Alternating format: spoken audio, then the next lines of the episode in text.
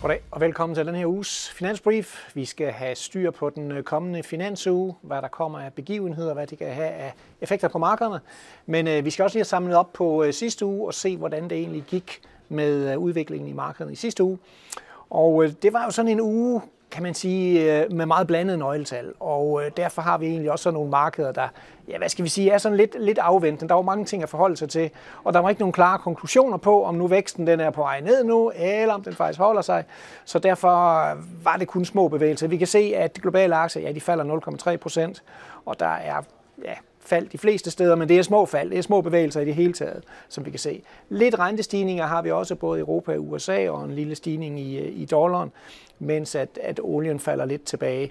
Men, men øh, som sagt, det var blandet nøgletal, og det gjorde så, at markedet ikke rigtig helt vidste, øh, hvilket ben det skulle stå på. Vi er dog, skal vi tænke på, vi er dog over niveauet, da vi gik ind i uroen i øh, bankkrisen, så på den måde har markedet jo, øh, jo rettet sig i hvert fald.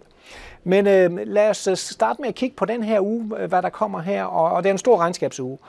Det er faktisk en af de travleste regnskabsuger i USA. Der er, der 40 procent af øh, markedsværdien i SP 500, der er ude og rapportere regnskaber for, øh, for første kvartal i den her uge. Og hvordan er det gået med de her regnskaber egentlig indtil videre? Jamen, øh, vi ligger faktisk bedre, end vi egentlig havde, havde ventet. Altså samlet så er regnskaberne slået med omkring øh, 5 procent i forhold til forventningerne. Øh, vi ligger stadigvæk med et lille fald i indtjeningsvækst, men det var egentlig også ventet. Det ligger med et fald på 1,5 procent. Der var sådan set ventet et fald på omkring 6-7 procent, så det er egentlig også bedre. Og der er positiv, øh, positiv salgsvækst øh, i øjeblikket.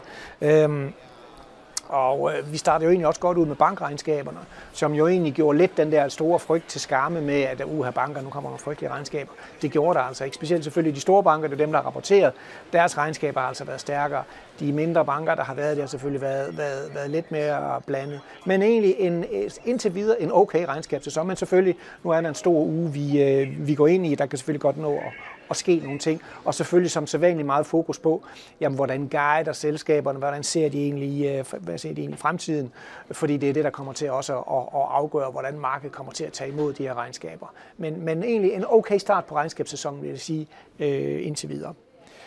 Så er der et lille tema, vi skal i gang med, nemlig det, som, som man nogle gange ser i øh, rapporteringen, at, at man har de her uelskede kursstigninger. Øh, og det lyder sådan lidt specielt, altså på, øh, på engelsk er det jo unloved equity rallies. Og, og, og hvad er det for noget? Altså kursstigninger burde jo egentlig være godt, men det betegner jo egentlig den situation, hvor øh, aktierne stiger, men investorerne, enten er investorerne ikke rigtig investeret, eller investorerne kan ikke rigtig forstå, hvorfor aktierne de stiger, og er sådan en lille smule øh, ærgerlige over det, nok også fordi hvis de ikke er med i de her kursstigninger, men hvor markedet altså kører op. Så vi har prøvet at kigge lidt på det her på det her tema.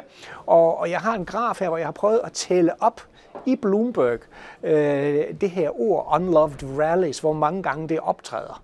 Og vi kan se, at der er nogle perioder, hvor det optræder lidt mere ofte end, end andre gange, hvor, hvor, hvor der ligesom bliver skrevet en, en, en del om det her. Øh, det, der jo er måske lidt problemet med, med, med de her unloved rallies eller uelskede kursstigninger, det er jo hver gang, og det kan man jo se her på den, på den næste slide, at hver gang vi har nogen, der, der sælger aktier, så er der også nogen, der køber aktier. Det er jo prisen, der afgør, der afgør det her match. Øh, og, og det kan måske lige så meget dække over, at der er nogen, der bare er sure over, at de ikke er med i markedet. Selvfølgelig kan det nogle gange godt en gang imellem være svært at forstå, hvorfor pokker stiger markedet. Hvorfor bliver markedet ved med at stige, øh, når man nu for eksempel ikke synes, man kan finde noget, noget øh, belæg for det. Øh, det, der så også er spørgsmålet, er, er der nogen sammenhæng mellem, når vi har de her unloved rallies, og så de efterfølgende kursbevægelser. Det kunne jo måske være sådan, at man tænker, okay, det her det er altså et forkert, øh, nogle forkerte kursstigninger, derfor kommer der nok en korrektion på aktiemarkedet. Men det har altså bare vist sig, at den sammenhæng, den er der altså ikke rigtigt.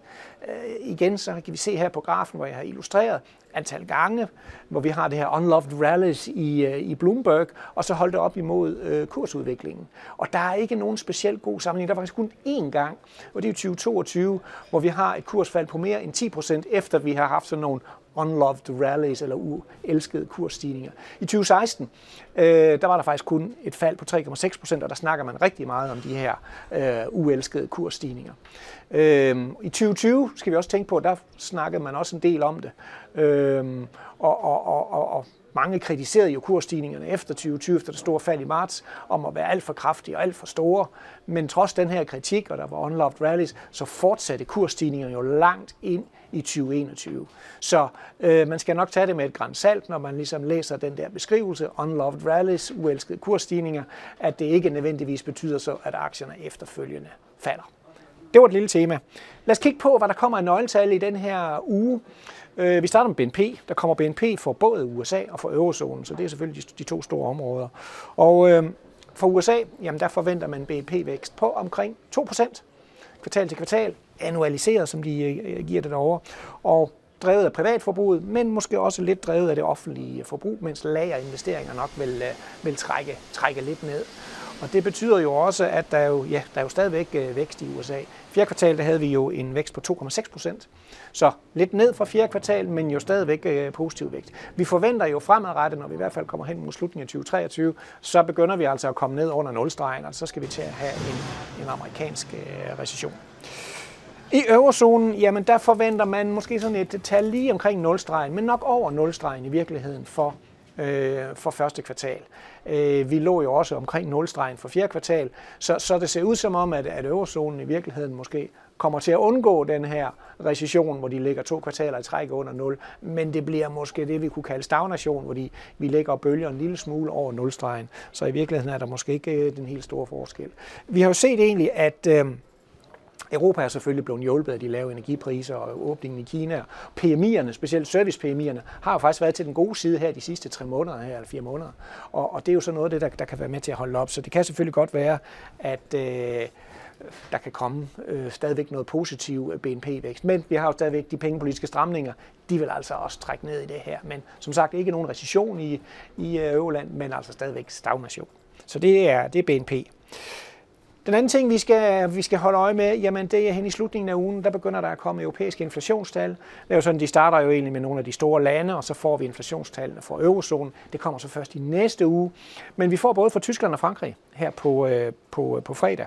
Og der kan der godt være udsigt til, at vi får et marginalt fald i inflationen. Vi har set, at energipriserne er faldet, og det har trukket ned i den overordnede inflation. Det er jo stadig kerneinflation, hvor vi har taget fødevarer og øh, energi ud, som, som stadigvæk er for høj, og som jo blandt andet er drevet af servicesektoren, af lønudviklingen, og der ligger den jo stadigvæk for højt for ECB.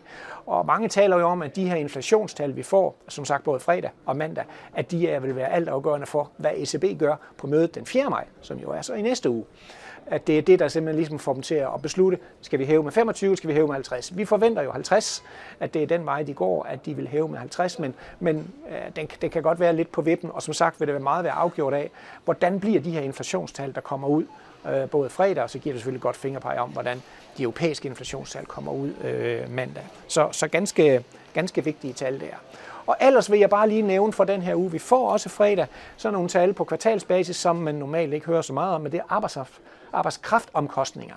Og det siger noget om sådan samlet, øh, hvordan er øh, arbejdsomkostningers udvikling. Det er noget, som den amerikanske centralbank kigger rigtig meget på, og derfor ja, så er vi også nødt til at kigge på det, fordi det giver det her brede billede.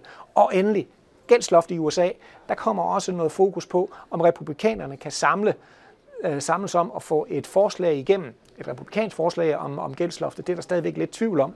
Gældsloftet begynder først at, at, at blive virkelig et problem i midten af juni, men man er jo selvfølgelig, der er altid lidt teater omkring det her, og man er nervøs for, at republikanerne virkelig vil bruge det som sådan en eller anden måde at få presset demokraterne fuldstændig til nogle besparelser.